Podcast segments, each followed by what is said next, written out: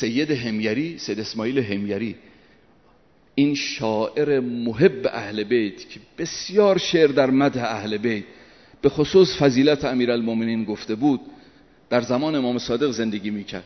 خودش گفته بود اگر کسی بتونه یه فضیلت از امیرالمومنین به من بگه که من به شعر در نیاورده باشم جایزه داره.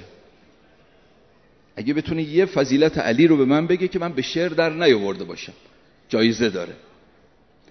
منتها این سید اسماعیل حمیری با وجود همه بزرگواریش اون ابتدا دو تا عیب داشت. یه عیبش این بود که گاهی موقع مشروب می‌خورد، شراب می‌خورد. شاعر بزمی بود. یه عیبش این بود.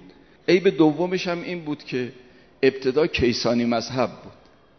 یعنی قائل به امامت محمد حنفیه بود. کیسانی مذهب بود. اما در این حال امیرالمومنین رو دوست داشت. در این حال هست امیر رو دوست داشت. مرحوم شیخ بهایی توی یکی از کتابهاش نقل کرده، میگه که سید اسماعیل حمیری یه مرتبه تو کوچه داشت میرفت، کوزه شرابش هم تو دستش بود، برخورد کرد به امام صادق.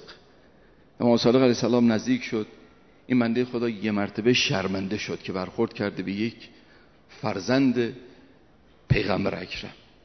وقتی امام صادق بهش رسید سوال کرد که سید تو دستت چیه؟ تو کوزت چیه؟ این خجالت کشید، گویا شیر شیر هست. حضرت عمود به بریز تو دستم.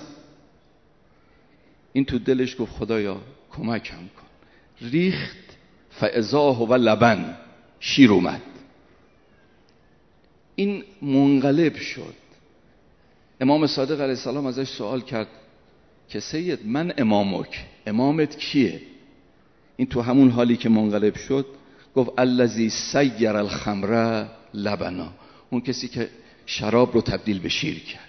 و همونجا دیگه اعتقاد به امامت اهل بیت و بعدش هم اشعار بلندی تو این جعفری شدنش سرود و به هر حال عاقبت خیلی خوشی هم داشت. خوش عاقبت هم شد.